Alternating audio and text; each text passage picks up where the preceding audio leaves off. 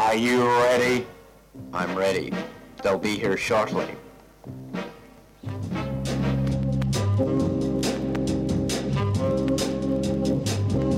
Have you ever heard of James? Yeah. That cat with ten gold fingers Ask me if I give a shit. who had Russia sending him love, That's wrong. girls crawling at his feet. Get your facts straight. James can do anything. The jerk, the monkey, the twist. In fact, James Monkey sort of goes like this.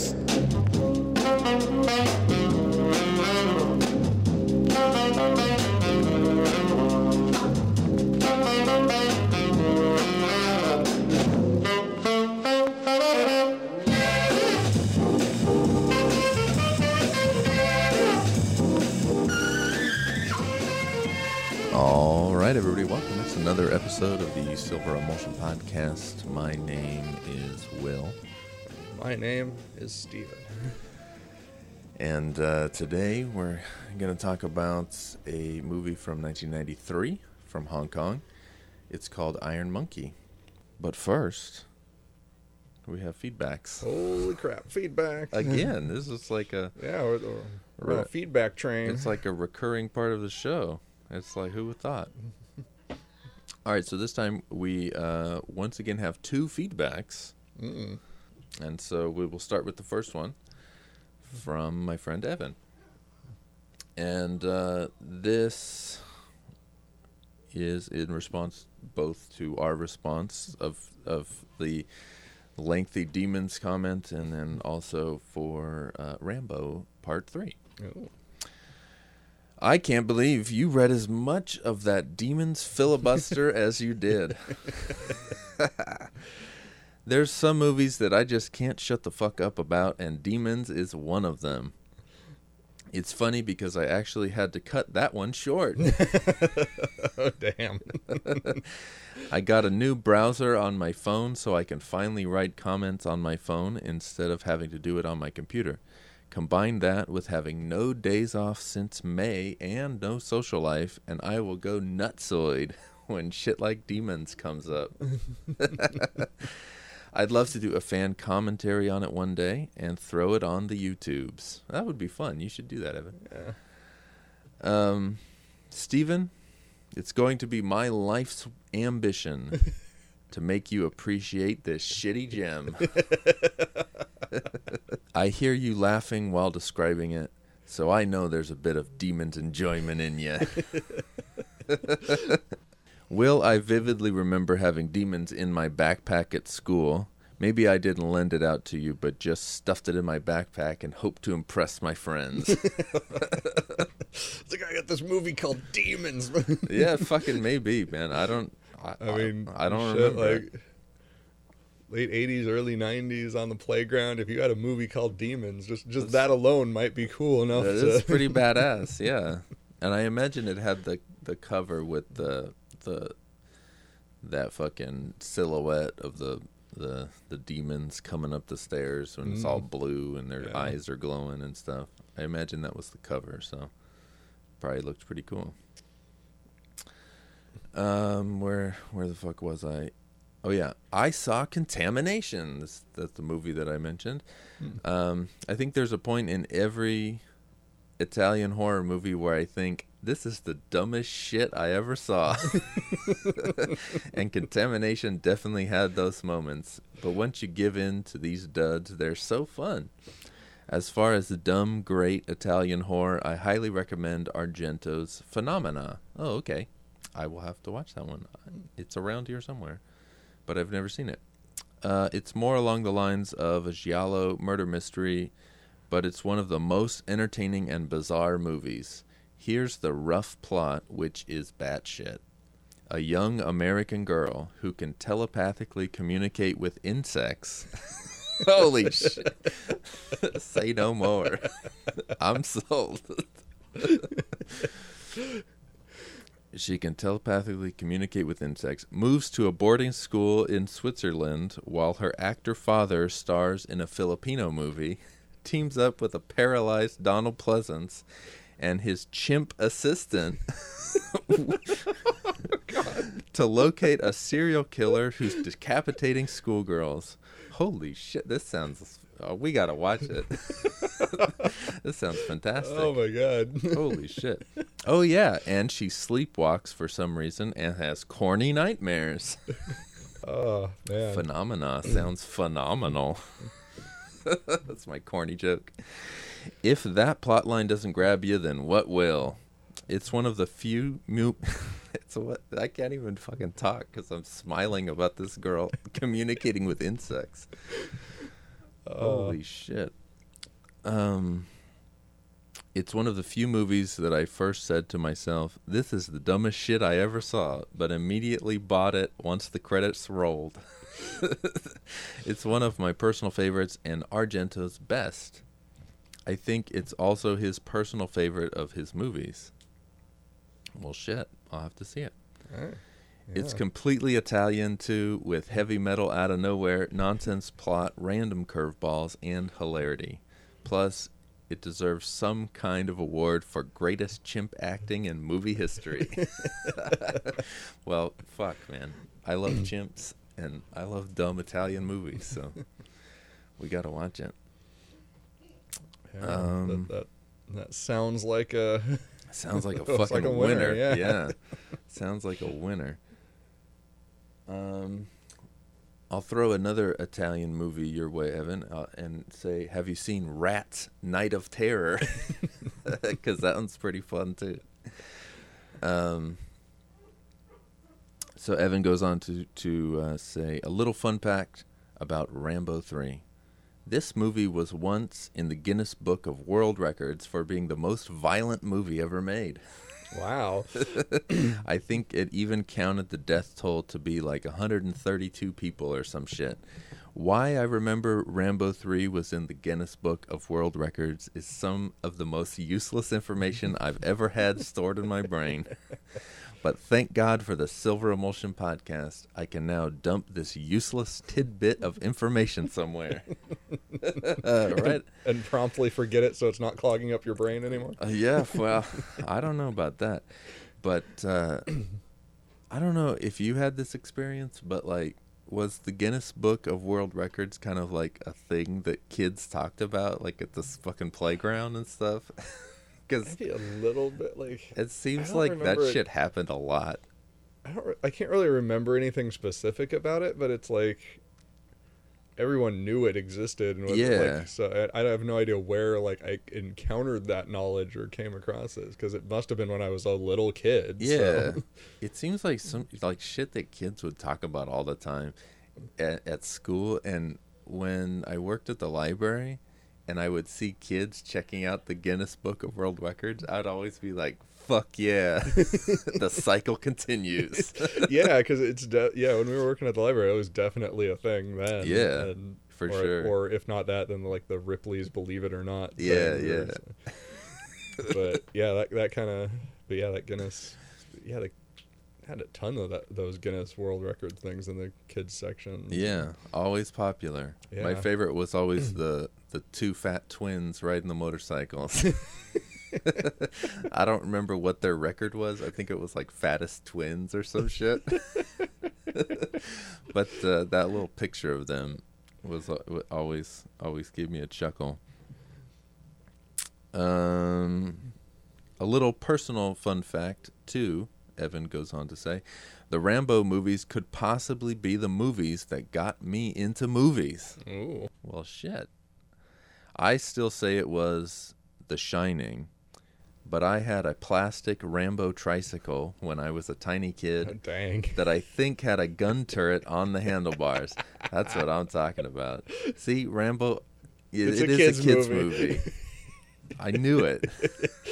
you don't make freaking tricycles. Yeah. Just, no, And there oh was my a god. there was a fucking Rambo cartoon. Was know? there? Yeah. Oh my god. It's a fucking kids movie, man. I'm telling you. I had a plastic Rambo knife and even had a shitty knockoff jade necklace like Co gave to Rambo.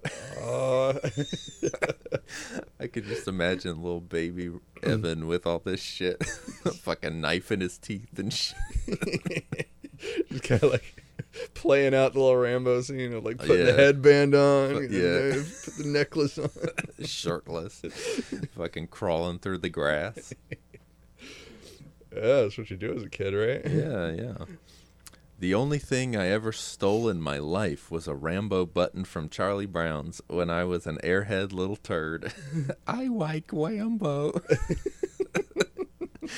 There's nothing like deciding between the scariest movie ever made and the most violent movies ever made to what impacted your childhood the most. Uh, Fuck yeah.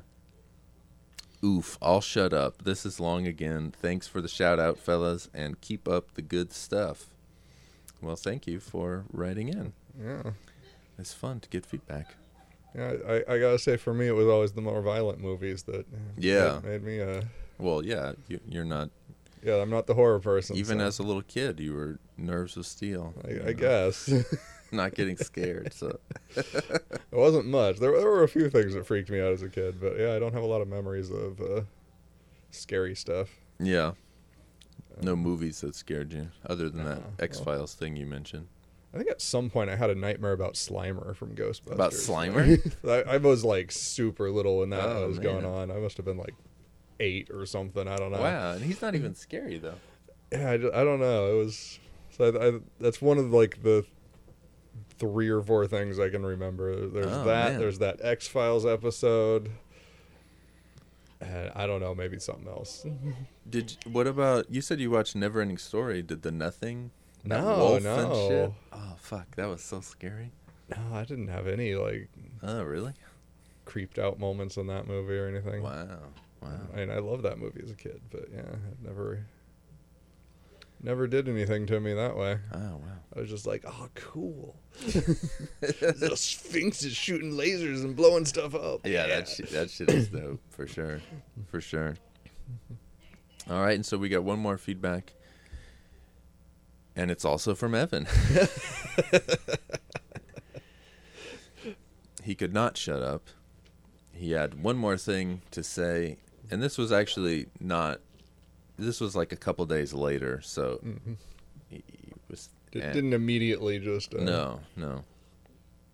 So uh, Evan goes on to say, I've been thinking of the early Rambo movies, and I have a fun question for you guys and the Silver Emulsion fan club. the fan club consisting of uh, three people. Let's say for some reason Stallone couldn't star in the Rambo movies. Oh, God. Who do you think would be a good replacement? It's hard to separate Stallone from Rambo, and he's basically irreplaceable, but I think I have a good answer. Curious what you guys think, too. Hmm. That's fucking hard, man. Yeah, I, I honestly couldn't come up with anyone specific. Like, of the time? Fuck, man, I don't even know. Yeah, and Fucking, I don't know. Yeah. the, the first person that pops to mind is just a funny fucking Jeff Fahey, the the guy who plays Lawnmower Man. Oh, I- That's not like an actual choice, but he's who popped into my head first. I have no fucking idea. who- yeah, that. I yeah, I'm I'm lost on that one myself. yeah, I don't know. Stallone I is mean- is just it's Stallone. It's perfect. Yeah, I mean, shit, yeah, if you're going for somebody of that era, I don't know, maybe. I don't know. Yeah, maybe Dolph Lundgren could pull it off, but Yeah, he's he's probably the closest I can think of, at least from then to kind of. Yeah, I could see him doing it. I could see him doing it. He's got the right tone of voice and Yeah, muscled yeah. physique to. I think Arnold might be a little in the wrong direction, but I mean, I'd watch Arnold do anything. Right. I knew it would, it'd be worth seeing, but it wouldn't I think Dolph Lundgren would be closer to capturing I the think Rambo I think so. Yeah. identity, but Yeah.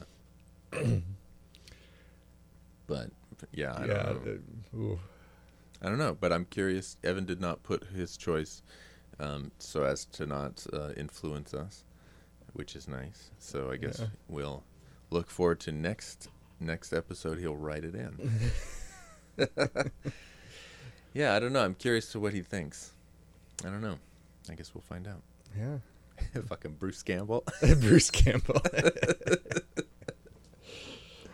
I can always only think of like dumb answers. yeah, yeah, and I'm I'm way too out of modern movies to be able to come up with like a Like a modern person? yeah like oh, a modern man. actor. Like I just God only knows. yeah I've, I could see somebody like like fucking Wesley Snipes or something. like I I don't like know. some I- alternate version. yeah, like I yeah. think he would be dope. I could see him cuz he was doing like action movies. Yeah, yeah. Not as early as the first Rambo, but I don't know, Mm-hmm. like like maybe late 80s, early 90s he was in the action movies. So I could see him doing stuff. I don't know, he's he was like real buff. yeah. I could see that. Well, I'm curious. I Yeah, I, I well- look forward to the Well, we'll find out. anyway. Iron Monkey, uh, or as the Chinese title calls it, the Young Wong Fei Hung Iron Monkey, colon Iron Monkey.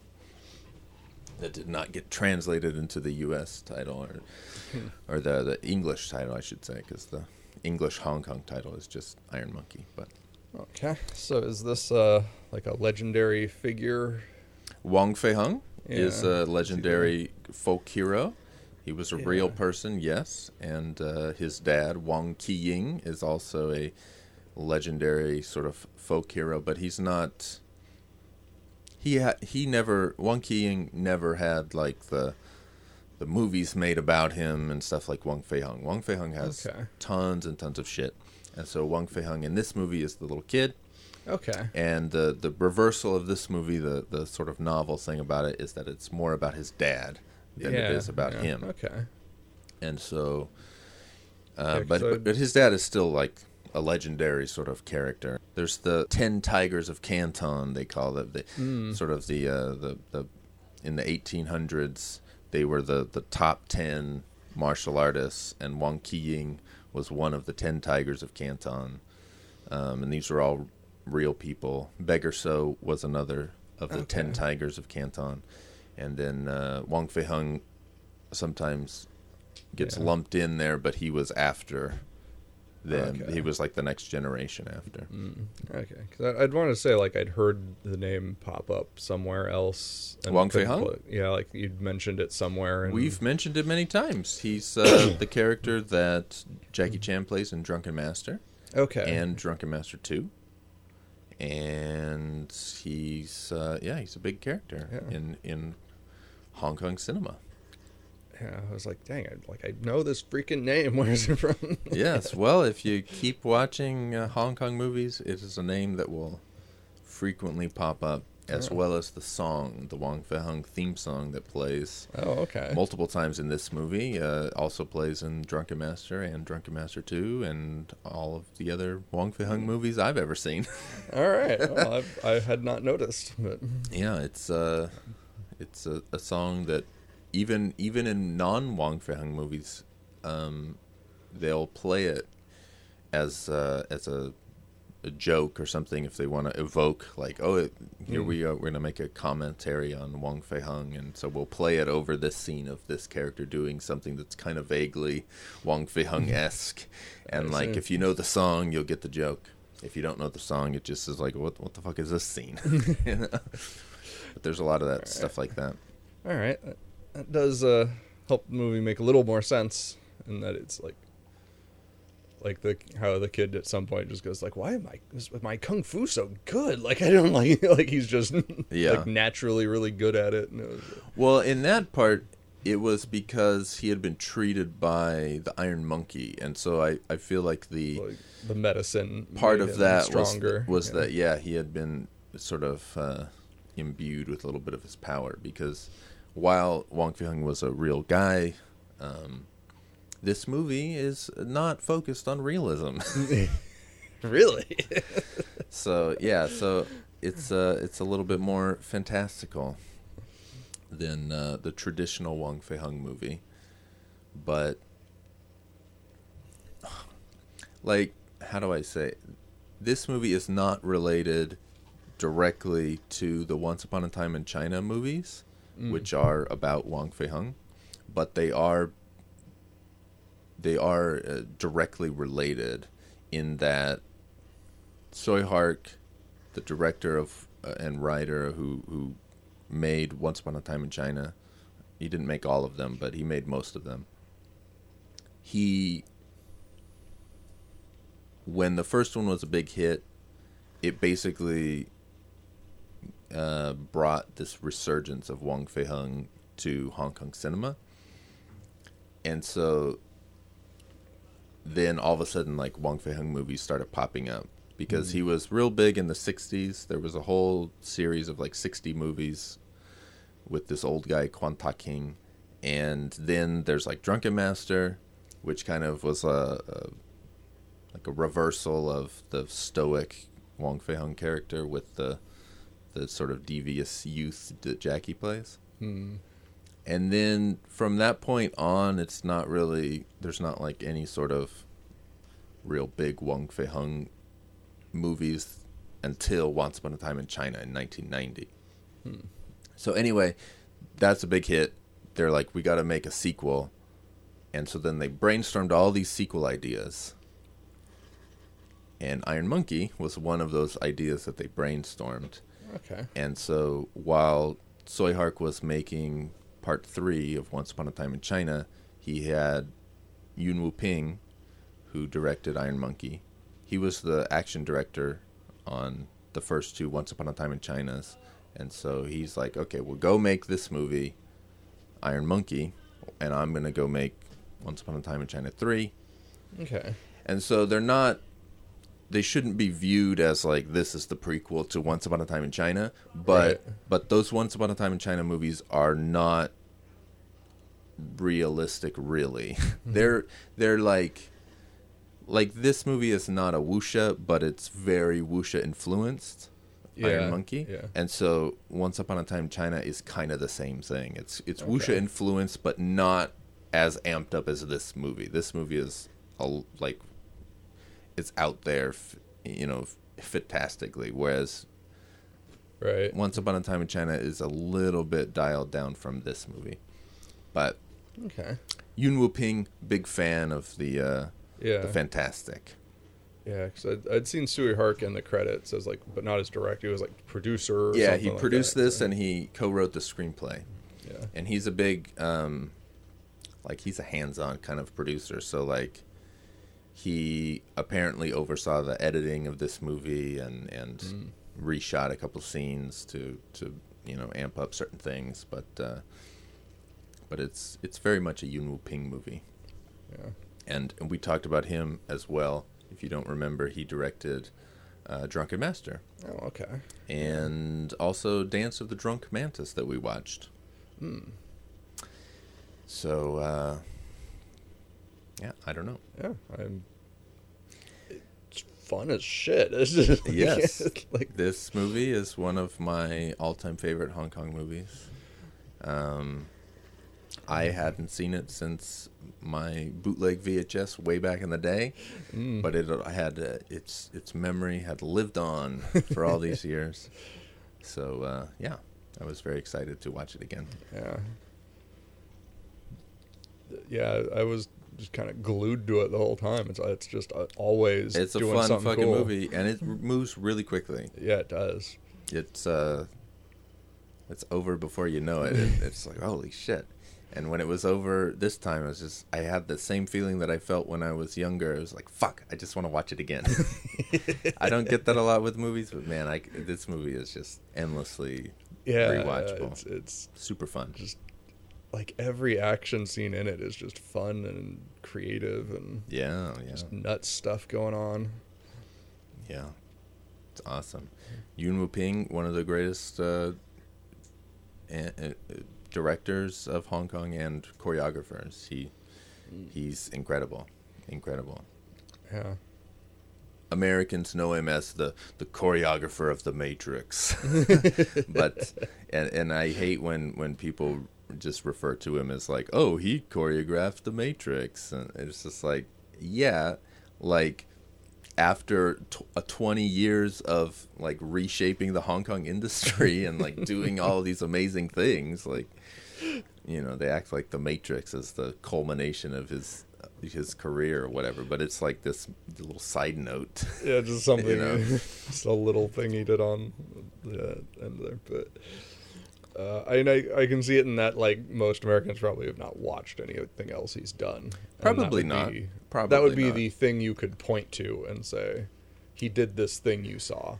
Yes, but he also like did all kinds of other things. That, you know, I mean, he choreographed like Crouching Tiger, Hidden Dragon as oh, well. okay. That that would actually be a better one to point to. then, Americans have seen that, and he he's done a lot of work in Hollywood actually now, post Matrix. Mm. Um, he's a very busy guy, Guess so. but uh, well, anyone in Hong Kong they they like to work, Yeah. so they just kind of.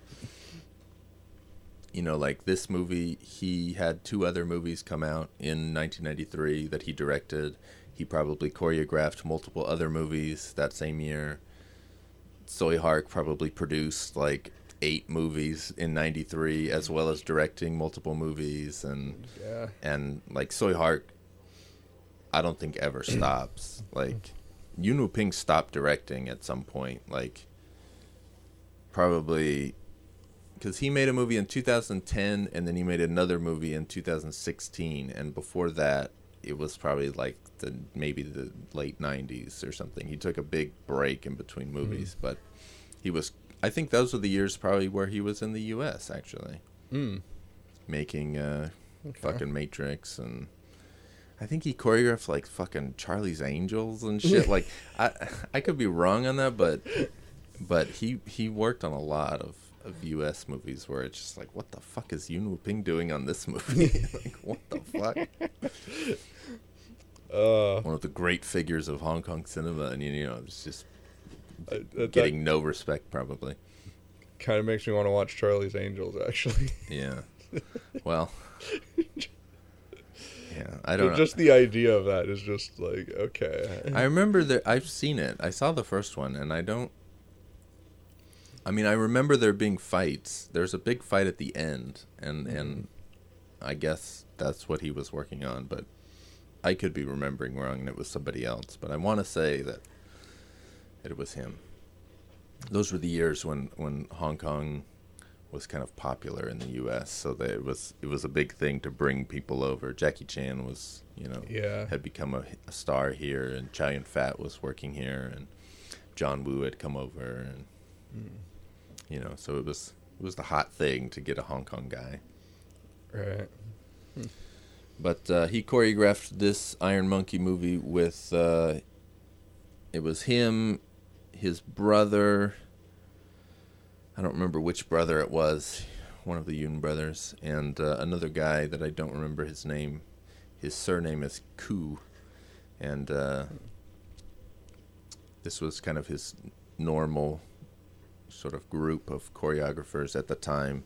And I know th- the one guy, Koo, went on to work uh, on the TV show Into the Badlands in the U.S. and and it, it's a it's a fun show, kind of based on Journey to the West, but in a really really fucked up way, like totally different, like post-apocalyptic. No no no uh, no animals, just uh, a guy that kind of embodies the spirit of the Monkey King, and his name is Sunny instead of Sun Wukong. You know. anyway, it's a cool show and has really cool like Hong Kong style fight scenes, and it's kind of low budget, so they look like like they look like '90s fights. Yeah, it's cool. Uh, It's fun. I, I only watched the first season, but it's fun. So, uh, Iron Monkey. It's kind of a Robin Hood story. yeah. I kind of I don't know if this is just like a Hong Kong thing, but it's just like there's not like a, a singular like through line that you notice until like maybe the end when you're able to look back at it and Yeah. understand it. But it's like you start off with the Iron Monkey running around doing stuff. And you're like, okay, it's it's Iron Monkey. It's this guy, this Robin Hood kind of guy up against the corrupt government, and then all of a sudden this other dude shows up. And like, okay, it's Iron Monkey and his rivalry with this other dude, and then it's like, okay, now this other dude, the guy who blew up the temple or whatever, the the big the guy with the King Kong fist, which was hilarious. Yes. whatever his name was. I don't remember his name, but he's Uh, uh, the, the the evil monk guy. yeah. I just know his real name, Yen Chi Kwan. He's in a he's in Dance of the Drunken Master, Dance of the Drunken Man- Mantis. he's the guy that's uh, sick, the, the the coughing guy. Do you remember that guy? Oh, He was practicing sick fist. I don't remember. He was like in the coffin and stuff. No. oh, I, oh, I kind of remember that. Ah, well, you gotta watch it again. Yeah. He's also the eunuch in Heroic Trio and Okay. the main bad guy at the end of Once Upon a Time in China, which you haven't seen, but uh, he's Yeah. he's fucking awesome. I love yeah, him. and like he shows up, and you're like, okay, now it's about like fighting this guy and Yeah. avenging the temple, and then there's like the stuff with the kid, and it's like, oh, now it's about the kid. It was like, what is this movie actually about? Like, what's the the core Yeah. story of it? Never really seemed clear, but Okay. I would say that's probably just because it doesn't seem that way to me, but I've seen it a bunch of times. yeah, I think it's more of just like uh,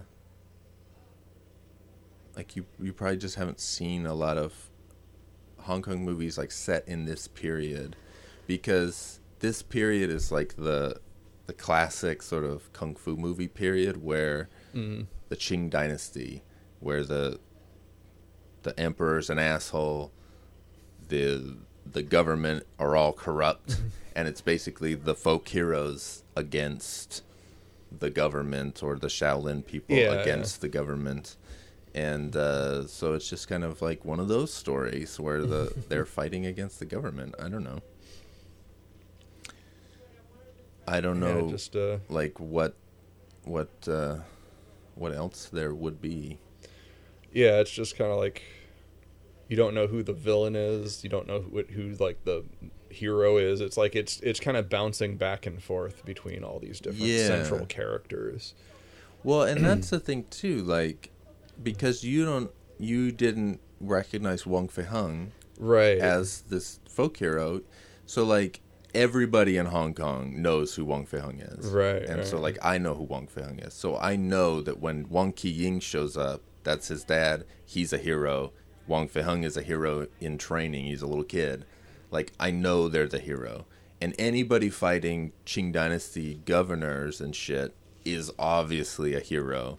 Right. So right. like I, I don't think there's ever any doubt that they were like the good guys. Yeah. But it was just kind of like, who are we focusing on? Who is this story really about? And like, who's the villain? That kept shifting.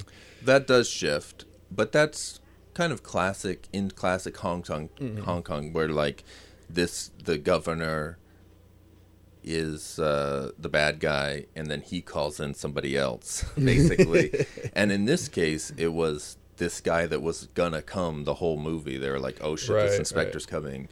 And so it's I mean, and that shit always happens. There's the governor always calls in some like badass fighter dude to like, oh fuck, we can't take out these heroes. We got to call in somebody else.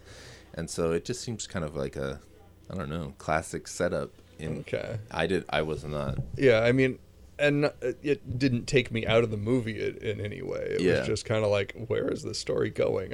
Like, Yeah.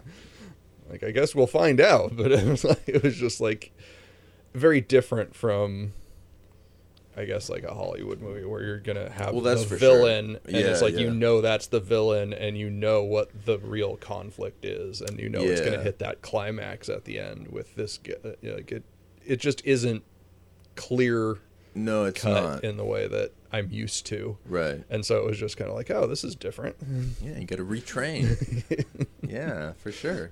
Well, this movie did get a, a release in the U.S. in the theater, Oh, thanks to uh, Quentin Tarantino, who Hey. who bought the rights. But but uh, because he was he was uh, what do you call it an ally or he was working for at the time Miramax and so Miramax is like the fucking uh, what do you call it criminal number one what the fuck do they call that uh whatever Most wanted. yeah, that's Not not, what. I'm trying to think of, but anyway, number one suspect, one of these fuckers. Anyway, whatever you call it, Miramax is is the the number one offender in terms of uh, butchering Hong Kong movies. Uh, So Tarantino got them to release it, but they completely re-edited it, changed the the, the score, took out like basically all of the comedy and all of the like the more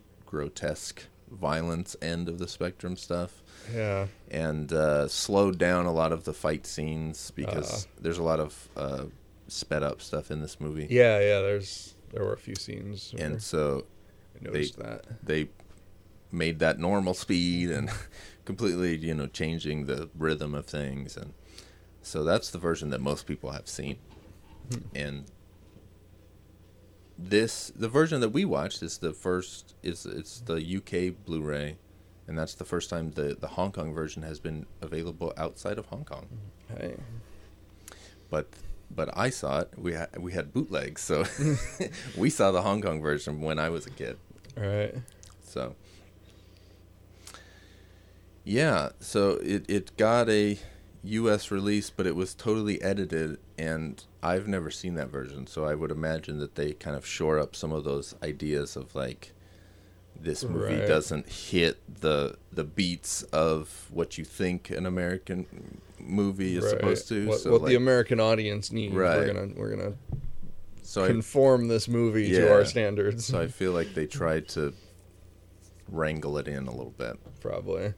Yeah, because you, uh, you you mentioned the comedy. There, there's surprisingly just weird moments of comedy that just like because it doesn't yeah. feel like a comedy, and No, then just it does something comedic. And It's like, wait, what? No, I was noticing that this time a lot, where because I was never so uh, like up on my Hong Kong comedy until recently, and I was just noticing so much in this movie. It's like, wow, they are just going all out in this. This is fucking hilarious. This is fun. I always had a good time with this, but I don't know that I ever noticed the comedy. Yeah, And that could just be me not seeing it in 20 years and not remembering Right. specifically, but there's probably a bunch that went over my head completely. But Yeah, but man, yeah, lots of comedy. It's funny. Holy shit. yeah, But yeah, maybe one day the the original version will get a release in the U.S. But until then, everybody's fucked unless they buy an uh, all region Blu-ray player. yeah. Uh, yeah, makes me glad to be one of the few to see this in its proper. Yes, yes. Well, because you, because you know me, I Yeah. I am able to share. It's, yeah, it's just totally fun. Just every, like every scene is just fun. Yeah, And it never really lets up. I mean, it's just like nonstop fun. yeah, It's a fucking blast. Mm-hmm. yeah. Like oh, like the scene where he's like, the orchid, she's cooking and he's like sneaking food in their house. right, right. Just like, getting the chilies and stuff. Yeah, yeah, that shit is great. yeah, I love it. Yeah, and and uh, I'm surprised that this movie doesn't get a re-release now because Donnie Yen is a huge star now. Like he's in Yeah. Star Wars and Yeah. he's his the Ip Man movies are real popular now here and and uh, that was not the case in 93 or Right, even right. this it got a US release in the 2000s. It was like 2000 or 2001 Okay. and so he was not a big star then either. But now he's at the height of his powers. You know, he's he's like basically the big star of Hong Kong, and you know he's popular over here now too. So I don't know. Seems like a good time to put it out. But uh, '93, he was like the lower tier sort of martial artist, and Mm. uh, so like this movie is a lot more low budget than like at the time Jackie Chan, Jet Li were like the guys at the top of the industry. Right.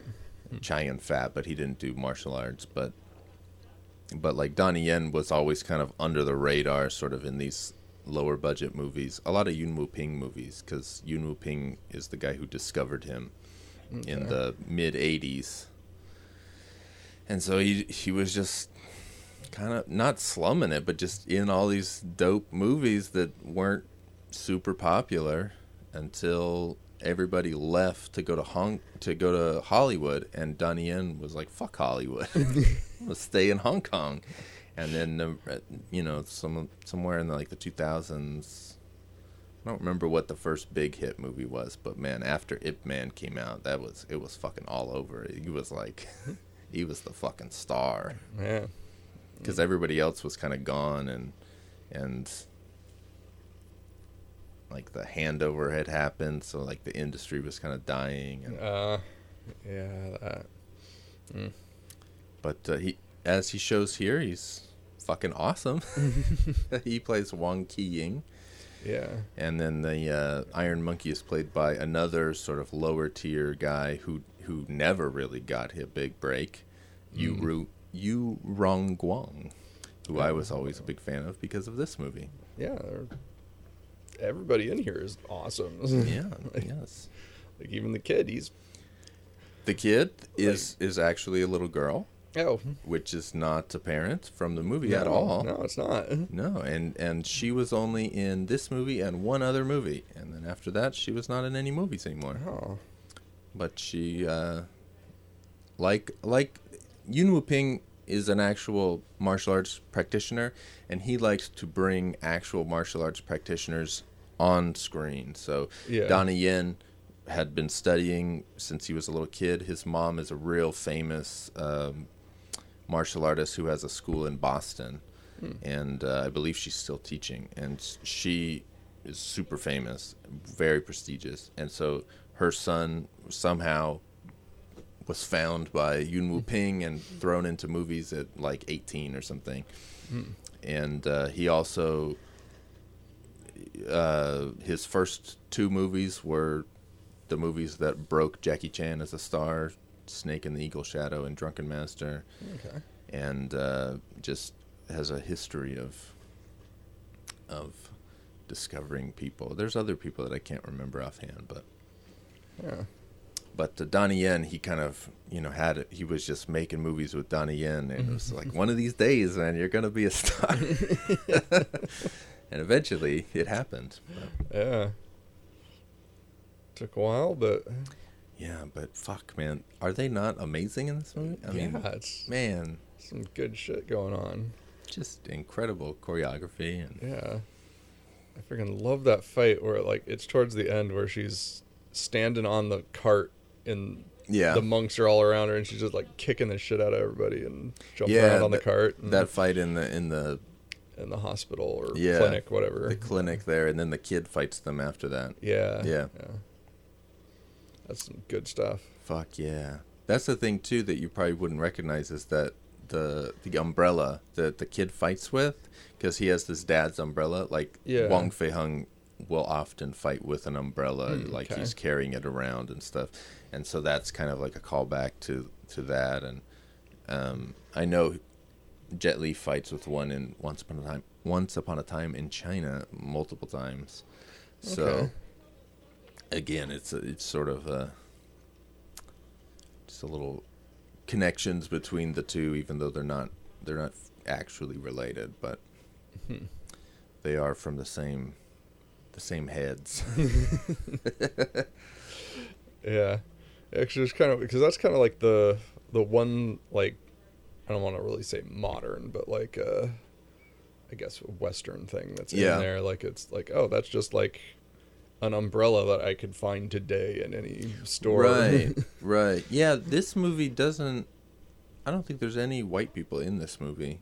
no. But the Once Upon a Time in China movies are kind of all about the clashing of the cultures of because they're it's set in the 1800s and that's when like all of this influence from the West and Britain and stuff was coming into Hong Kong, and so the idea of the idea of the Once Upon a Time in China movies is to say this is Wong Fei Hung, classic hero of Hong Kong, um, star of many movies, and and he's at this time of conflict, and so we're gonna place him into these situations where he has to come up against Western ideals and like deal with them.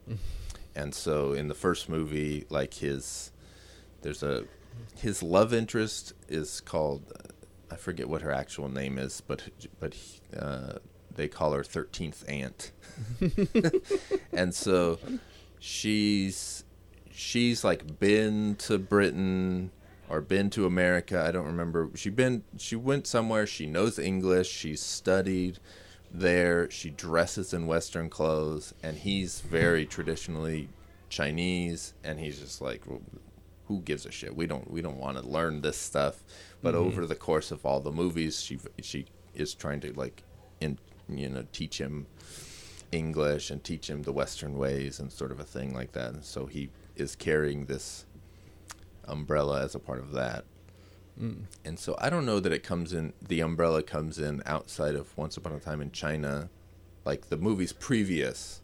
It definitely comes in because there's a whole bunch of spin-off movies and like not spin-offs but like rip-off movies hmm. in Hong Kong where it's like now we're making Wong Fei-hung movies constantly because they're super popular. and so even Jet Li is in like some of the rip-off movies. um, so that the umbrella is throughout those movies, but but I don't know about earlier. Yeah. But yeah, anyway. Yeah, it was just one of those uh, kind of like time. Like, when does this movie take place? It's got 1800s. yeah. It was because you're. I was watching it thinking just like, oh, like there's all this old Chinese pre-industrial stuff, so it's Yeah. old time, and then like there's an umbrella. I'm like, oh well, that's could be modern, and then like Yeah, well, and I think at the end of the movie they mention a train, but then Yeah, yeah, yeah. It was just like, okay, so I guess this isn't super old. This isn't like thousand years ago. No. See, and that's the thing too, where like, if you knew Wong Fei Hung, the character, you would know right. that like you just he exists immediately at know that time. that yeah. setting. Yeah. and like Qing Dynasty, anything with that is always because Qing Dynasty is the last dynasty of of China, basically, Okay. and so because after that, and this comes into play in some of the the once upon a time once upon a time in China movies where like the second one specifically, which Donnie Yen plays the villain, um, like uh, Wong Fei Hung is kind of helping Sun Yat Sen, the the figure who was very influential in starting the rebellion and getting it rolling, which would eventually uh, become the overthrowing of the Qing dynasty, which would then eventually become the Republic of China, and then the which would then be taken over by communists, the Communist Party in the fifties. Yeah. But uh, so that history, this that historical period of China is very important and often featured in movies. And so like Wong Fei Hung, like if if it's a Wong Fei Hung movie, basically you like you know that's the setting if you know the character and stuff. And uh, yeah, so Just a cultural context. yeah, perhaps I don't have. Perhaps you will uh, pick that up as I have over the course of many Right. movies. Right. But yeah, I've yeah, it's. I don't. I mean, I'm super into it, so like, I don't know if you'll pick it up, but I definitely didn't pick it up when I was younger and I was just watching Wong Fei Hung movies. Yeah. I just kind of was like, whatever. It's old China and they're kicking ass. I don't give a fuck. like it's only like specifically writing about the Shaw Brothers movies because they're like the the all the Shaolin movies are basically like you can consider them prequels to the Wong Fei Hung movies because like uh, Wong Kei-ying he was trained by a famous Shaolin disciple who was the student of the main character in 36 Chamber of Shaolin, this v- very big movie. Okay. And so like that movie is about the the opening of Shaolin Temple to lay students to, to civilians Mm, okay. because previously it was only monks. And so like all the Shaolin movies are basically about how the Qing dynasty is trying to destroy Shaolin. And they mention it in this movie like, "Oh, you're the fuckers who who betrayed Shaolin and burned the temple." Yeah. and stuff. yeah. And so like that's all the previous Shaolin like history. And so Wong Kei-ying is a student of one of the, you know, early disciples of that lineage and then Wong Fei Hung is the guy that kind of continued to to teach Hung Gar, which is the martial art that they practice. It's a Shaolin sort of style Okay. and like and that goes all the way down to like oh man i get too fucking into this shit like because like the director of of 36 chamber Lau Kar-leung is like his dad was trained by uh, a student of Wong fei hung so Oh, like so you- like the the the lineage just like continues down right into the movies you know like Wow. because Wong Fei Hung was only, I mean, you know, he he was alive in the 1800s. I don't know specifically when he died, but it could have been 1900s. Hmm. And so, you know, like there's people making the movies who, Are We're like- actually connected. yeah, to... were like directly affected by him and stuff. So, Huh. yeah, it's pretty cool. Wow. And like Lau Kar-leung is one of the guys who basically invented wire work for wuxia movies, and his dad choreographed Wong Fei Hung movies, and he was trained by a student of Wong Fei Hung. and there's movies about like that student, the the Lam Sai Wing, the the magnificent butcher. They they call him. Magnificent butcher. Yeah, Sammo Hung plays him in a in a Yuen Woo-ping movie. Oh. But I don't know, man. Yeah, like I'm kind of going off the rails because I fucking I'm obsessed with this shit. But Yeah. but yeah, there's a whole rich history of Shaolin and Wong Fei Hung and all kinds of stuff. If you if you want to get into it, it's all it's all there, man. You can explore as you will. Yeah. I think that's why uh, you know people love Hong Kong movies because it's like there's in a lot of them, like the Shaw Brothers, there's this sh- sort of shared history that Yeah. the movies kind of fill in for each other and Hmm. all kinds of cool stuff. Yeah, just a bunch to tie together if you go into that. Yeah. Lots of uh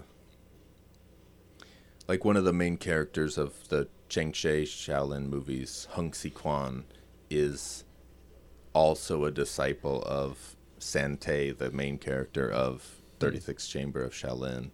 And so like just it's all fucking connected. It's so mm-hmm. it's like like the Marvel movies talk about like, oh, we're the fucking you know we're the first movie to have this shared universe and it's just like, man like yes, in the terms of like It was deliberately it was intended to deliberately- be all connected. but like Hong Kong movies have this shared universe of of like fictionalizing their own history, and it's such like this rich shared universe of cool fucking movies. yeah, It's so fucking, and they all kind of connect and, each yeah, and build on each other and and sort of fill in of, gaps uh, and stuff.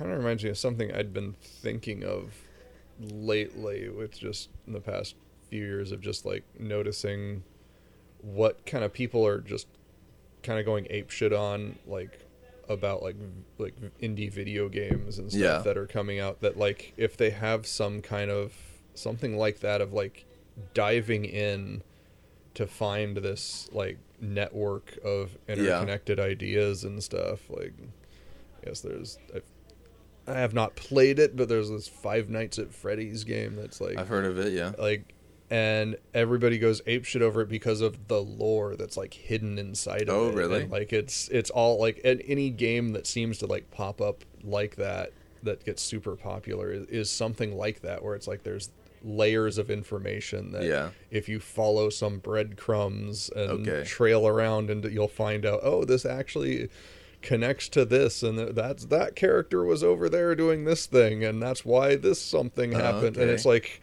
finding all of that out is like I On think kind own.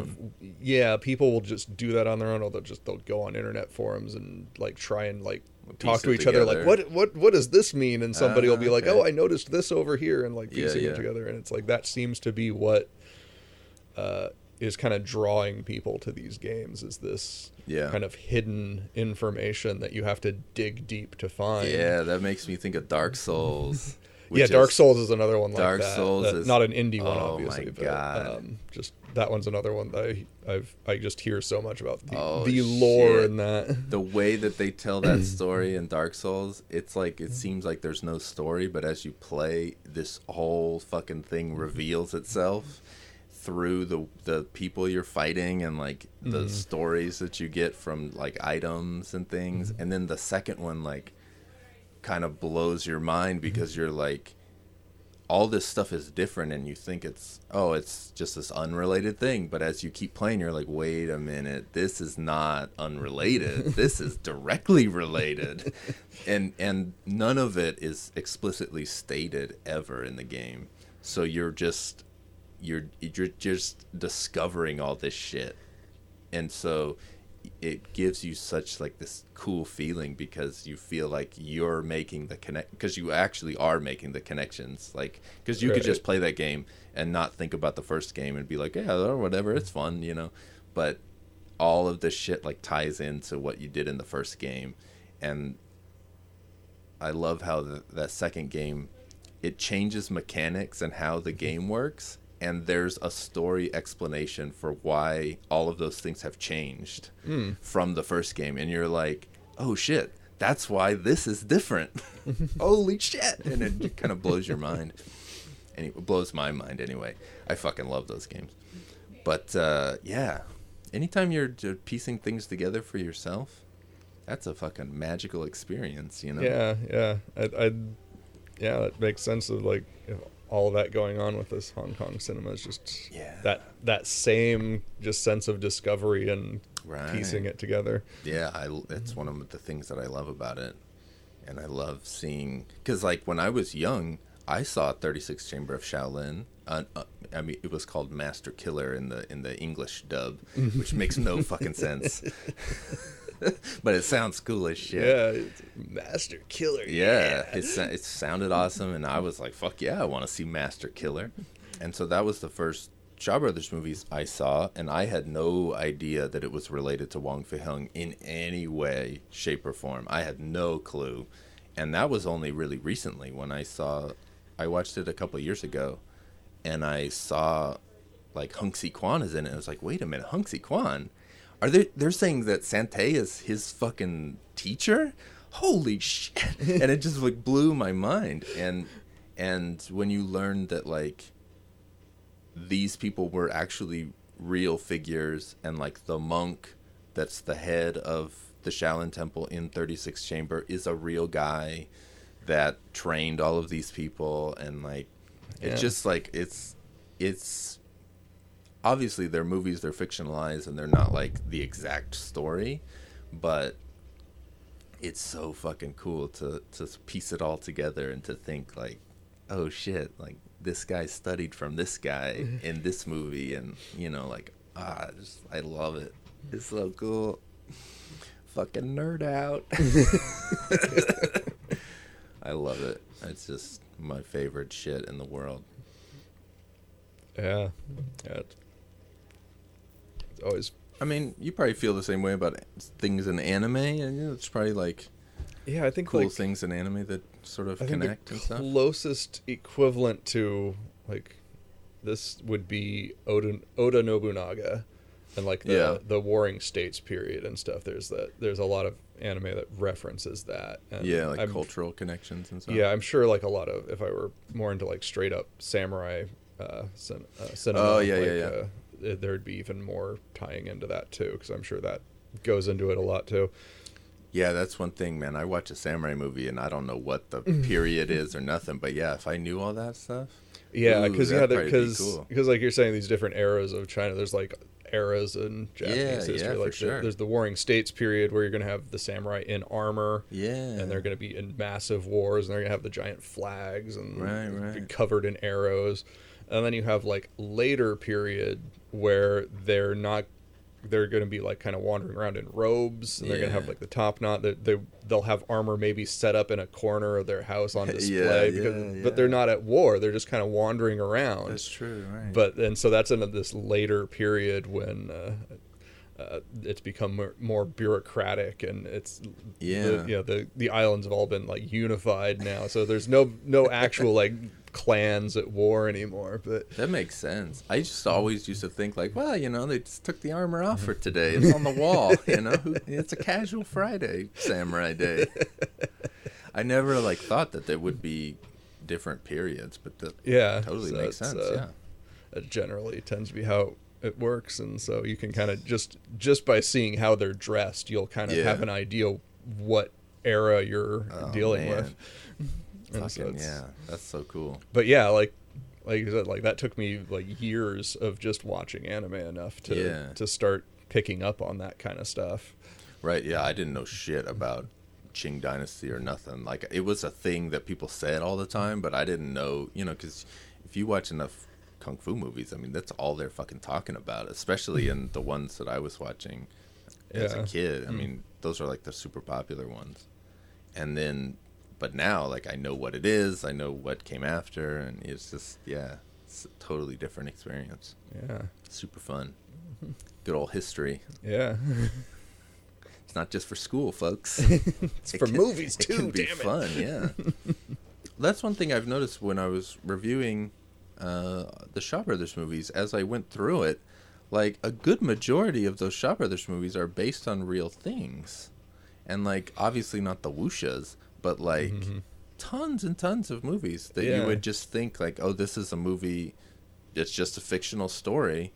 But it's based on a historical event, and they don't ever make any mention of it at the beginning of the movie, or certainly not at the end when it just says the end. right, right. and so it was just up to me to sort of piece it together, and that's kind of what, what I enjoy. So that's what I would do for the review. Is this a real thing? This kind of feels real. and then I'd look it up, and hey, it is. Look at that. And then I'd learn about it and write about it for the review.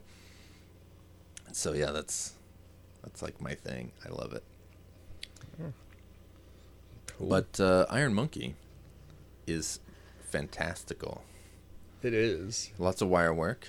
And so uh, you like fantasy. yeah How do you like the flights of fantasy in Iron Monkey? yeah they're they're nice they're they're very subtle i would say in terms of uh, Subtle. in terms of fantasy you don't have like Well, yeah, there's not like fucking laser beams and Yeah, shit coming out of people's hands. right there's no uh dragons swooping in or anything no, weird no, like no fictional monsters or anything like that. But they, that, uh, yeah, the martial arts are definitely uh, beyond very much. normal human Yeah. capacity People can fly. People can do all kinds of craziness. right You've got the internal martial arts of like the right King that- Kong palm that leaves a handprint and stuff I- like which I found very fun that there was a King Kong palm. Yes, yes, of course. In a movie taking place before King Kong existed. But yes, yes. I wasn't sure if that was like a translation thing where they were just like, we're going to call it King Pa- Kong Palm, or if it was Uh, like what it would have actually meant. Well, this release, the subtitles, like these Eureka releases, the UK Blu-ray company, hmm all of the subtitles have been newly retranslated, and they.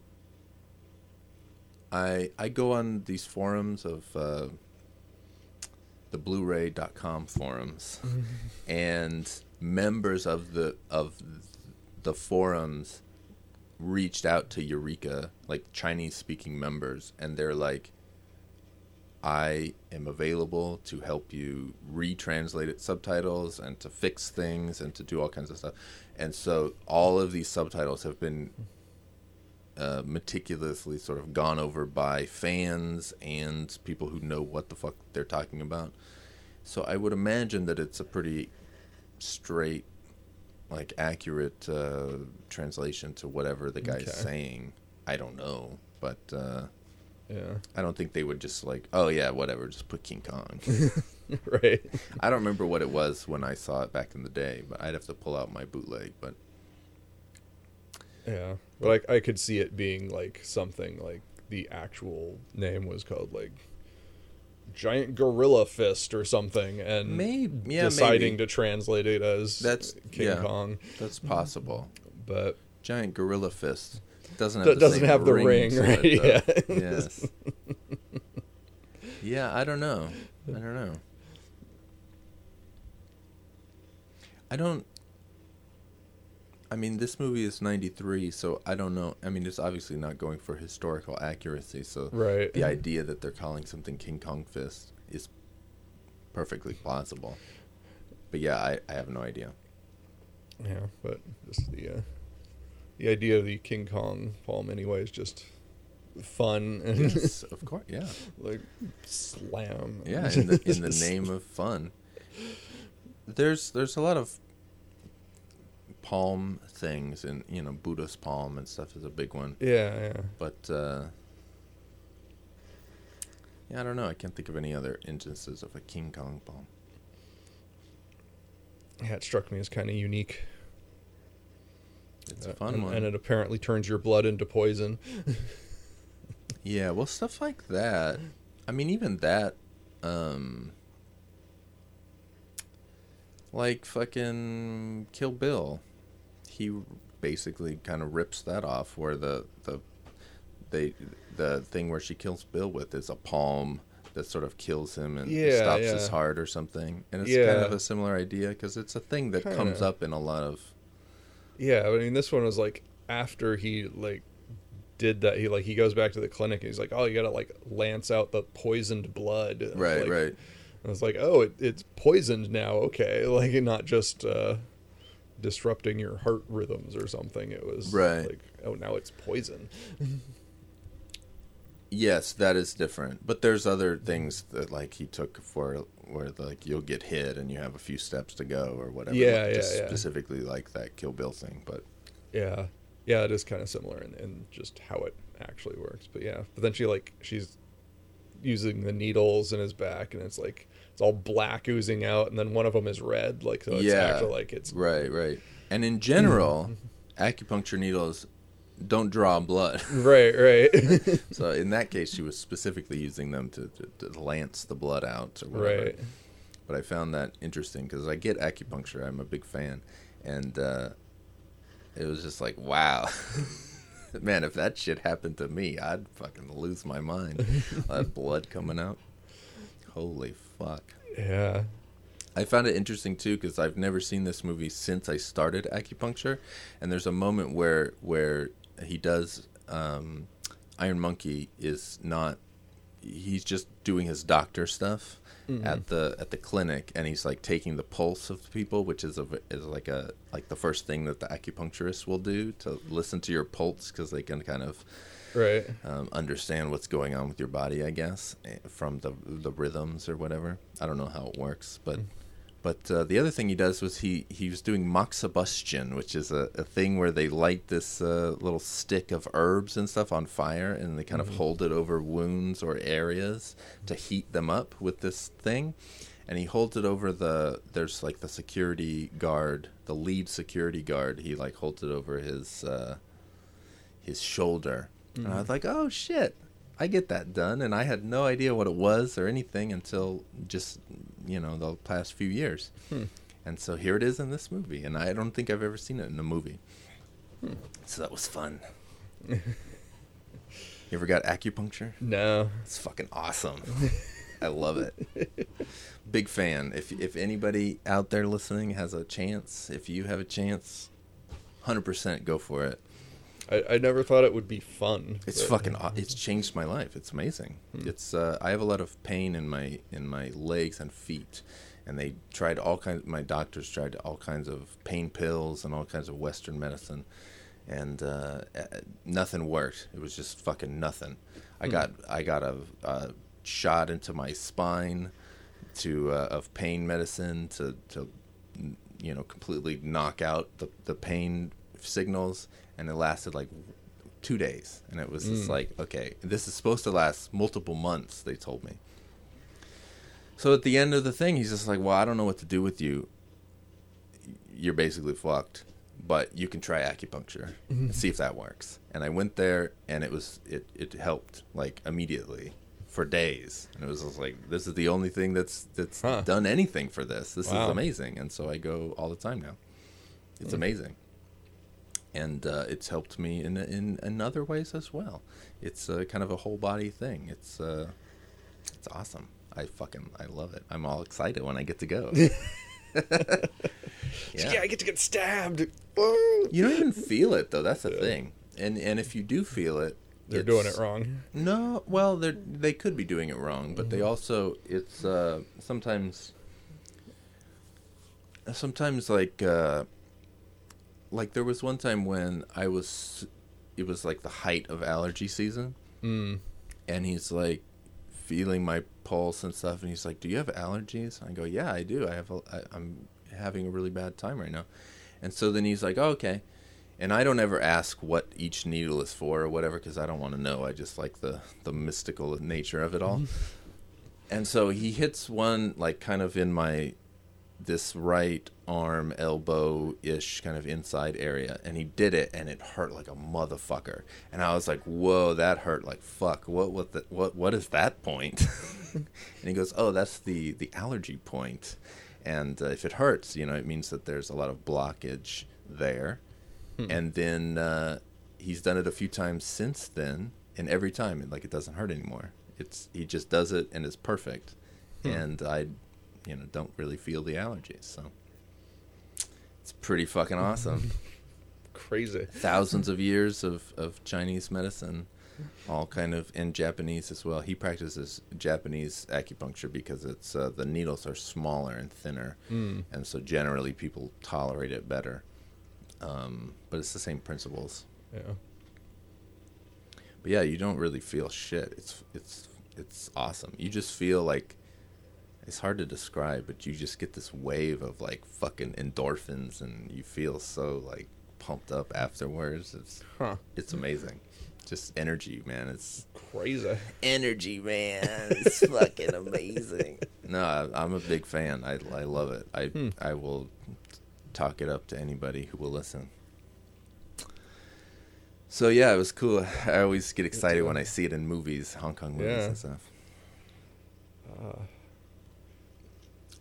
What was the other thing? Oh, the the gore in this surprises me because it's not like Yeah, there's, there's only lot like of gore, a, is there? there's like a li- just little tiny bits of it, and oh, because like of that, it just in the eye and stuff. yeah, like that. That's awesome. And it's just like so it comes up out of nowhere, and you're just like, what the hell? Like it just totally throws you off because you're not expecting it. yeah, that's like a very Hong Kong thing. There's ones I think it's that um that fight on, when in the clinic when she's on the cart and like she grabs one of the guy's swords, just cuts his throat right Yes, there, and yes. just shows. I was like, Brutal oh shit! fuck. Yeah, I know.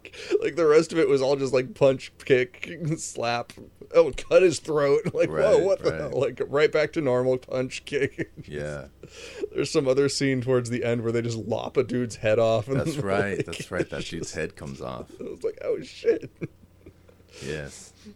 Well, that's Hong Kong for you. The- In in basically any Hong Kong movie, going all the way back to Shaw Brothers is, I mean, yeah, like like the first Shaw Brothers martial arts movie has a dude getting his fucking hands chopped off, like it, like viscerally, like you could see it. It's right there, and and Yeah, and it's, it's, it's just a thing. It's always an option in Hong Kong yeah, movies. it's it's just like this movie is because it doesn't even start until like you're halfway through the movie and it's like Yeah. there's never been like like, it hasn't really been gory in any way and then No. all of a sudden just throat cut and blood Yeah. spray you're like whoa just it just it takes you like because it's not even like super gory or nasty or anything. Like there's way worse movies and Right. I've seen of that that just didn't even phase me, but just it coming out of nowhere here was Yes, just like oh shit, like shit just got real. Yeah, yeah. but yeah, that's that's one of the things I love about Hong Kong. There's gore is always on the table. it doesn't matter if it's a comedy, if it's an action movie, if it's a drama. Who they they don't give a shit. Gore is always an option, uh. and that is that is my kind of movie.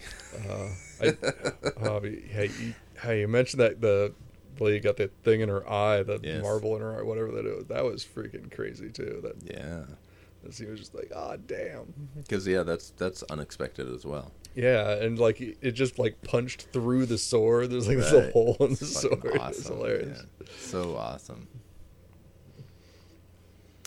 Yeah, but uh, yeah, fucking incredible choreography, obviously, Yeah. and uh, it's cool because it's like it's it's everything coming together. You don't really notice the edits; it's all seamless. You don't really even see wires at all, hardly at all. I mean, and I was kind of looking for them. Yeah, I didn't see any wires, and I mean I wasn't looking, but Yeah, but they're I mean they're using wires like constantly. People are spinning around and jumping on people's heads and shit, and like that's you know nobody's Mm. Yeah, that actually was- doing that. right, right. but it was just tons like- of fun crap. the end when they're on the poles, Oh, like all- they're just basically on wires that whole time, but you don't see anything because it's Mm-hmm. it's super well done and Yeah. just I editing. I was saying because we've seen a number of like Jackie movies now where he's like all about like the real martial arts like Yeah. and, and, this did strike me now having seen more Jackie stuff of just like there is this very big contrast. very big. Yes, It's like there's no mistaking the two now that I've like had a chance to right. really see some of that. Yeah, Jackie doesn't use a lot of wires.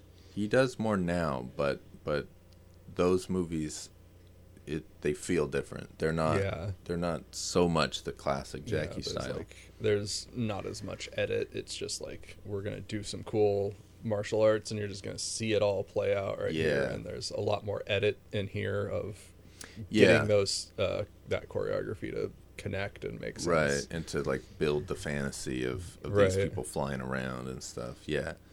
And that's kind of just in general like mo- the more fantastic stuff is usually edited a little bit right. more because they they can't do as tight of like one shot choreography and stuff because they need to fly around and do crazy fun they need you know, to get the stuff. the special effects working. right Yeah. right and so yeah that's like a big big you know kind of i don't know i don't really want to say two schools because it's a little bit more than that but just in general like realistic and more wuxia inspired Yeah. because kind of a- like this is definitely not full on wuxia um but it's about as close as a kung fu movie could get i would say yeah. Yeah, maybe more of a spectrum here that this is yeah closer to the middle of. of Yeah, like I think of anything anything that has anything supernatural, any kind of jumping, even though like the rest of the movie could be realistic, if it's any kind of thing that like okay, nobody could actually do that.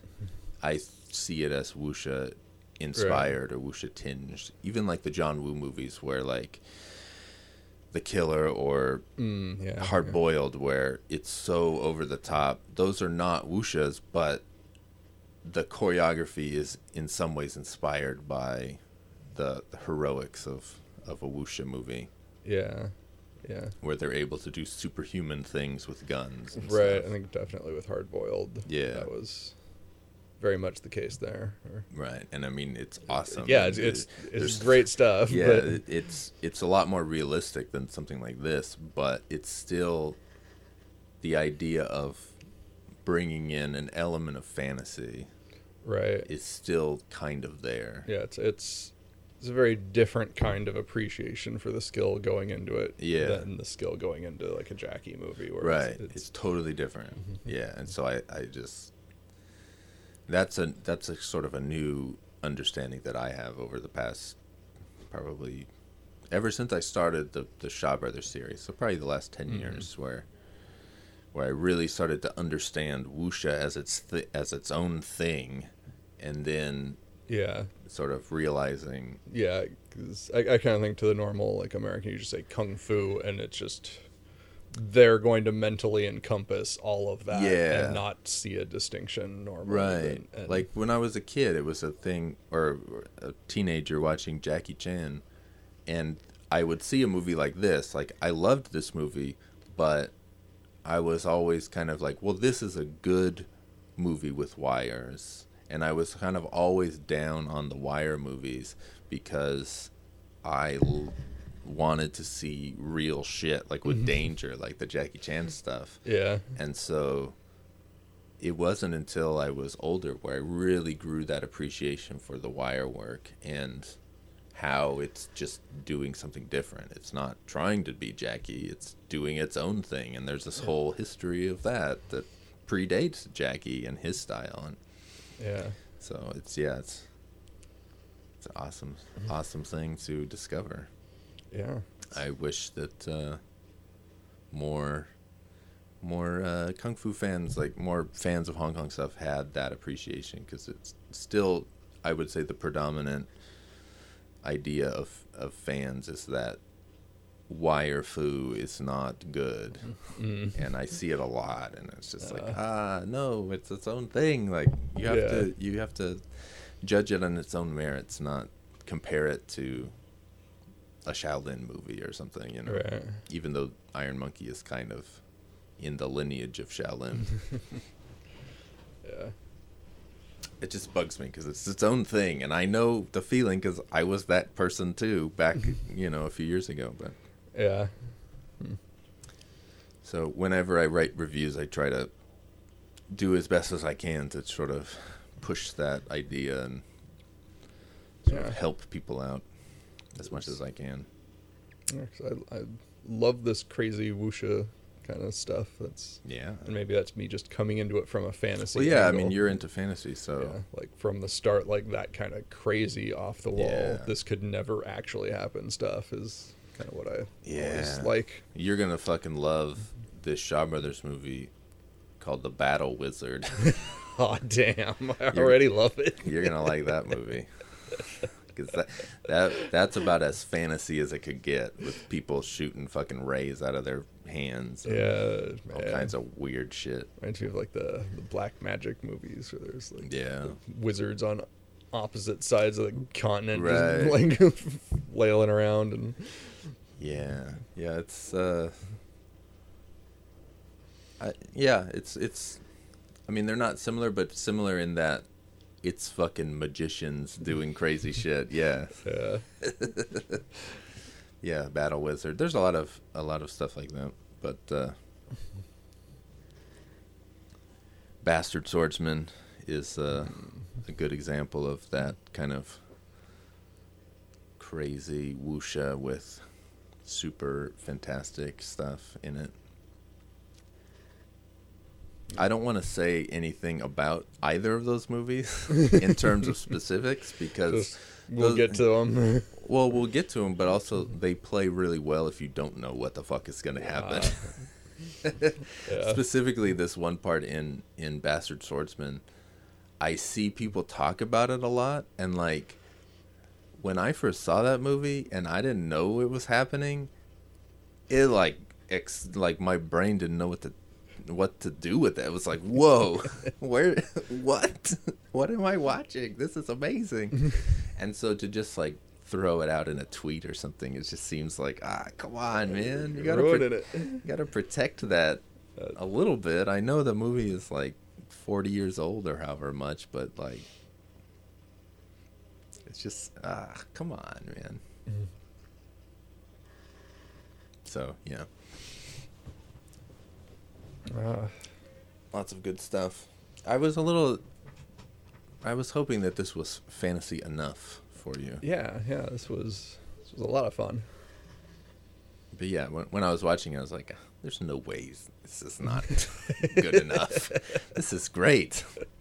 if he doesn't like this, there's something wrong with him. Because this is just like grade A fucking entertainment. Yeah. Actually, I liked like it opens up with this statue of the like, of an iron mon- like an iron statue Yeah, of it's this like- monkey. And yeah. stuff. like I like that.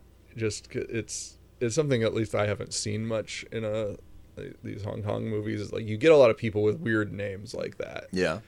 but there's usually like never any explanation or connection to anything. It's just here's a dude with a really cool Yeah. weird name that you're never gonna know what's going on. And this one's kind of like, oh, it's kind of like he's leaving this stuff at this iron monkey statue, and Yeah. and you can kind of and it never says this. Which No, also no. makes it cooler too because it's just like it's there, Yeah, and yeah. you can like kind of connect it like, oh, here's this statue of an iron monkey, and Yeah. this guy using it and kind of gets named that for it. But right. And I wouldn't be surprised if that monkey is is Sun Wukong, the Monkey King. Yeah, it doesn't. Yeah. I wasn't thinking that it was him, and I didn't. I mean, he probably had the staff or whatever, but I didn't. They don't show it too too long, so I wasn't able to like yeah, yeah, really look at, into it. But uh, he's been a, a, figure of Chinese folklore for a long time, so yeah. it's it's It possible. Seemed, uh, seemed kind of nice to like finally see a, a Yeah, guy like with a, reason. cool name that's Yeah. like, oh, it actually means like it's connected to. Sometimes in in the wuxias they'll sh- it'll be like a like a style or something that the guy is known for, and you'll see like a reason why yeah, he's yeah. named something. But then there's other ones that are like like the water margin guys. There's like fuck, I can't remember. Like there's one that's a rain thing. It's like the timid rain, yeah, there's some. and it's just like why is this guy called that? I. I have no idea. I just love those names though. Yeah, I mean, I, I don't know that I'd want everybody to have some like elaborate, Yeah. bizarre backstory to their name or something, but just like just to see one, it was just like, Yeah, oh, yeah. cool. Well, what I like about the names is that you know that there is a reason for the name. right. You just don't always know what the reason is. Yeah, and, So, and, and I- that I li- mystery can yeah. be it just in and of itself is uh, I fun. like I like the mystery, yeah. yeah. But I, I think I don't know that you're a fan of mystery. I, I definitely am, but Yeah, not so much, but I mean, there's it's a balance. You've got you've got to have both. yeah. You can't just lean entirely on one or the other. No, yeah, you, there do have to be some answers some at some point. Yeah, it's like you've gotta- all mystery. You got to answer enough that you feel like you've got a story, but Yeah. not so much that it just takes away all the magic of it. I guess, but I would imagine that the like water margin, like the book, which has a thousand something pages, you know, yeah, and I know that like ev- a lot, if not every one of the the 108 bandits like have their own chapter that's kind of like how they got to the Liangshan Mountains. And so hmm. I would imagine that other wuxia books, not that Water Margin is not really a wuxia book because it's not fantasy. It's it's more of a more of a realistic thing. But uh, but like I don't know, the Condor Heroes books or whatever, the things that are like super wuxia, like I I would imagine that they all have like explanations of the characters' names, but they, just don't, get into the movies yeah. because it's like this fucking story is thousand pages or whatever, you know. So Yeah. we gotta move along to the actual, you know, events Yeah. instead of the the beginning or whatever. especially if it's a popular enough book that they're going to actually make it into a movie. Then Yeah, yeah. you know the main character is whatever he is, and you're gonna just roll with it. Yeah, like a lot of wuxia novels were written as serials in newspapers, Hmm. like the Condor Heroes books specifically. That's like the probably the most popular wuxia novels ever. There's multiple. There's three main novels. Like the third one is the basis for Kung Fu Cult Master, the movie that we watched. But uh, the first one it, it got turned into multiple Shaw Brothers movies, the Brave Archer series, and They're fucking huge. They still make TV shows based on it. They're Tsui Hark is supposed to make a trilogy of movies. Uh, like right now, he's supposed to be making those. Whether he is or not, I don't know. He always has like eighty things in the works, so I never know quite what he's gonna do next. But uh, there, I mean, that thing was huge, and that was like in Hong Kong newspapers, probably in the fifties. I want to say because I know there was a black and white adaptation of that before Shaw Brothers was making martial arts movies. So yeah, um, a lot of them were written like that, not not not as traditional novels like the uh, Yeah. the normal sort of fantasy books that we know of Right. as you know like Tolkien or whatever. Yeah. I would say. I would say that's what uh, kind of seems to be what uh, light novels are in Japan. like, Yeah. Like so, something like Slayers or something would just be because there's a whole series of these books that will be around and Yeah. so kind of sounds like that to me. But It's it's funny that now in China the big thing is web novels, mm, and they make movies off of them now. There's uh there's this one series I can't remember what the fucking title is, but I reviewed one of the movies, and uh, it's about these Tomb Raider guys that uh, guy and a girl, and they go, um, and it's all this supernatural, crazy ghost shit, and oh, it's pretty fun. But uh, I can't remember what it's called. But it was just like some dude writing web novels, and they like started making movies, and there's a whole bunch of different web novels that are now movies. Like a lot of modern Chinese stuff, you look it up, and it's like, oh, based on a web novel. okay, it's it's like the new trend in China. interesting. So yeah, I don't think it's caught on in the West, but Oh, it's a big deal over there. Well, I don't know. Do we have anything else about Iron Monkey? I, I liked the scene where they flew around catching the papers. When they, Yes. The early scene where it just shows that they are Right. kind of badass. That's the first time that you that you see that they yeah that they're like wuxia style heroes and like because you don't you probably didn't even know that like the doctor was Iron Monkey at that point. Well, I'd kind of guessed. I was just like, okay, this guy's. They're probably setting this up to be his. Like alter ego, Yeah, sort of a superhero thing, yeah. and So I was kind of like, okay, I think this guy's gonna be the Iron Monkey. So I'd kind of guessed that. but- Okay. I was wondering that because, like, I've seen this a bunch of times, so I already know, like, oh, he's Iron Monkey and whatever. And so then I thought, oh, I wonder, because Stephen doesn't even know, like, because I know the actor and I know he's every, you know, so Right. it's like, oh, Stephen doesn't know any of that. So I wonder how it's going to play. Yeah, just kind of narratively, it seemed like okay, this was the Iron Monkey, and now we're seeing his private life Yeah. and who he really is and in the day in his All day right. job. Yeah, day job. Monkey, the Bruce Wayne. Yeah. oh, that's the other it, like Iron Monkey himself. Just like when he first shows up, I'm like, what the heck is this? Like it's a ninja movie? like he's like He he's very ninja like. Yeah, in and he's throwing his out, like, and his Caltrops and shit. yeah, and just the whole sneaking around on rooftops and Yes, yes.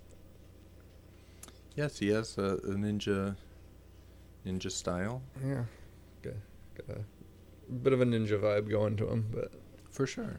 Sure, but yeah, the, no no mention is made of that. right, right. It was just kind of this weird little moment of what? Yeah, he's just sneaking around. There are kung fu movies with ninjas. Usually because there's a, a you know, a rich history of Oh yeah, Chinese uh, versus Japanese yeah, kung yeah. fu movies. And often the ninjas will be bad guys. Yeah, I would imagine so. I'm trying to think of what that fucking Ninja in the Dragon's Den. That's what movie we Mm. should watch. That's a good one. That's uh, that's an early '80s one. That's it's it's wuxia styled and lots of fights, lots of fun. It has a really cool ninja theme song. it's fucking awesome. Uh, So yeah, uh, at some point we should do that. I guess we could watch the uh, that first Ninja Turtles movie. We could. We could. It's a the what was it, Golden Harvest movie? Yeah, Golden Harvest co-produced that, Yeah. and I believe uh, like Hong Kong actors are in the suits, and Yeah, yeah. probably somebody so. from Hong Kong did the choreography, and yeah, Yeah. I that all I had no clue when I first saw that movie. Right. for sure. As a kid, yeah. yeah, no, I was just just a little kid loving Yeah, Ninja. Turtles. Yeah, for some, I think it was just the the time when I saw like the oh like '93, and I realized like oh that's right around the time of the Ninja Turtles movie. I, like I started thinking. Oh, about that's when that was. I think the Ninja Turtles movie. I think it was like 90, 1990 or something. Like just not too far That's off. yeah, it seems right. 1990, and then Like in that general time frame. Yeah, yeah, yeah. And it it just suddenly kind of like dawned on me of like, no, this wasn't like the the faded era or something where like Hong Kong was done with this kind of kung fu movies. It's like no, they were still slick. 93. Yeah, like Fucking- no, no, 93 is like And, the like, pinnacle. because I, I was kind of think like I just mentally just for years and years just kind of thought of the Ninja Turtles as like this kind of thing that came after the fa- the phase of Hong Kong movies and was like oh no. and it was just like and I was just kind of thinking like no this was right in the freaking middle of it like yeah, yeah. Like this wasn't just somebody who was like well don't have much to do in Hong Kong anymore I guess I'll go do No, some no, like no it's uh And Golden Harvest was always sort of uh, reaching out and and doing a little bit more. Like Shaw Brothers tried to. They did a lot of co-productions in the '70s with. Well, they started in the '60s. They did co-productions with Japanese companies, and they would shoot the movie with a, a Hong Kong lead and a Japanese lead. Mm, They would shoot it like twice and release it in both markets as, as Okay. whoever was the star, and they would do that with Korean companies in the in the seventies, and they also did actual co-productions with. They did um, like two movies with Hammer Studios. They did movies with Italian studios. Fucking Blade Runner. really wow yeah, yeah. I believe they I think they shot part of it in Hong Kong. There's a Hmm. there's a big Chinese vibe in the like the the city. They have like they were in Chinatown and stuff and yeah and like Golden Harvest did Enter the Dragon with with Bruce Lee and Warner Brothers.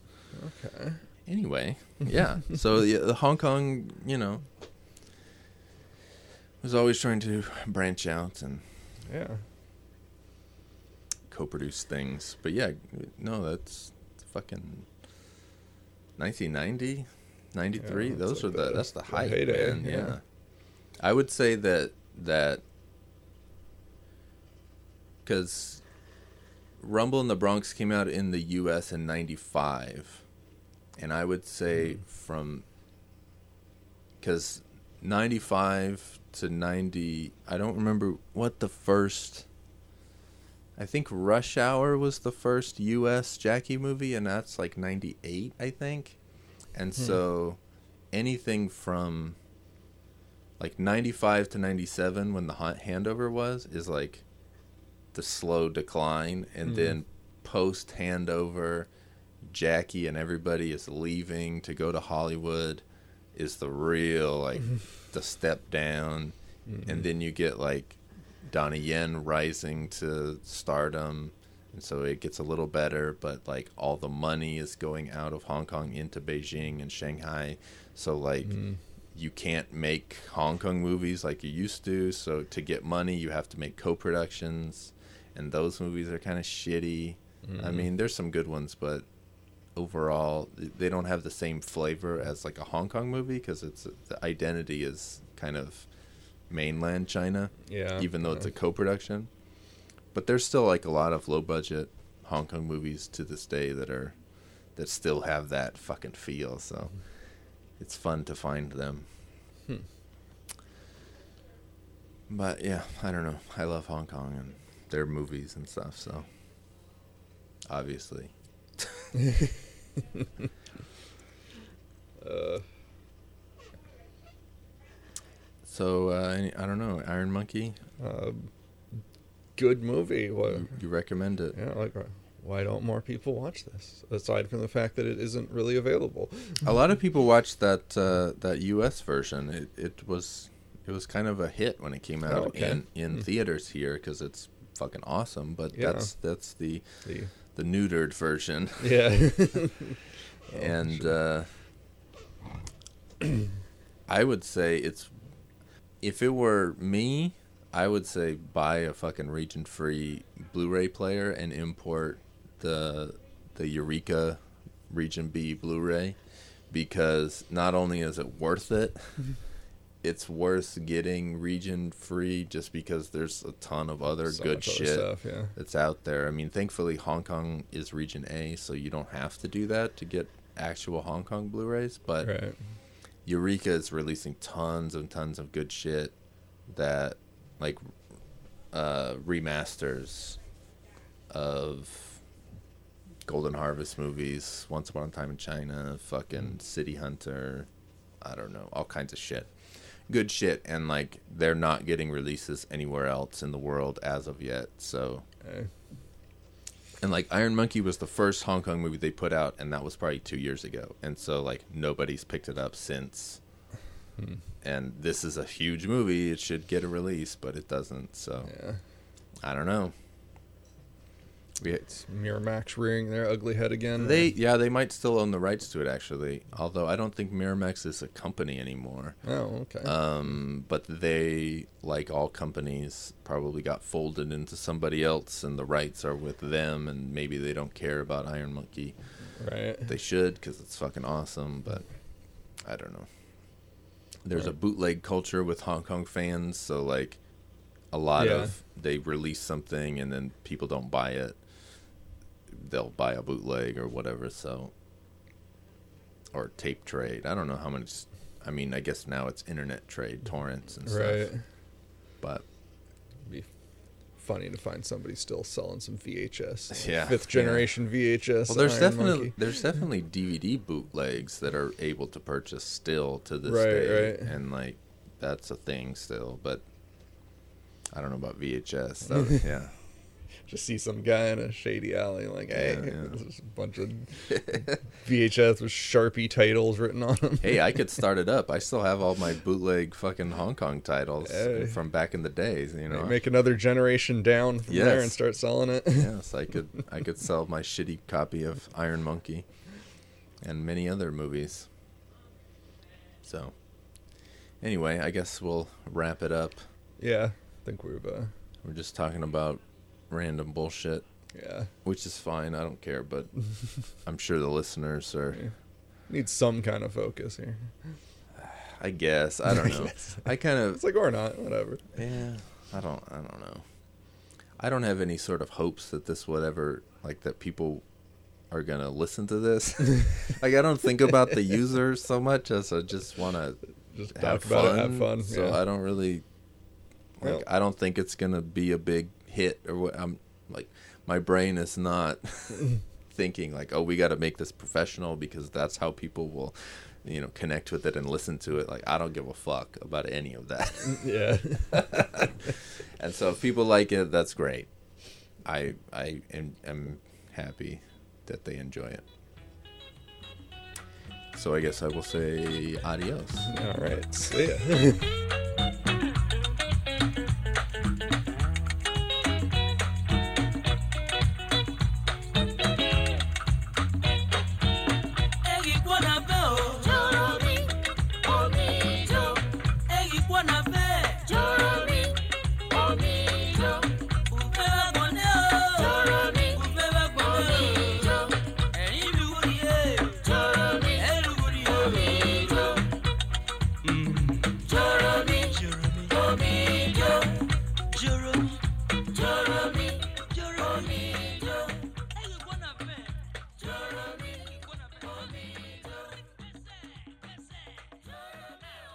Give you 10 seconds to get the fuck out of here. I'll rearrange that rat face of yours. You understand?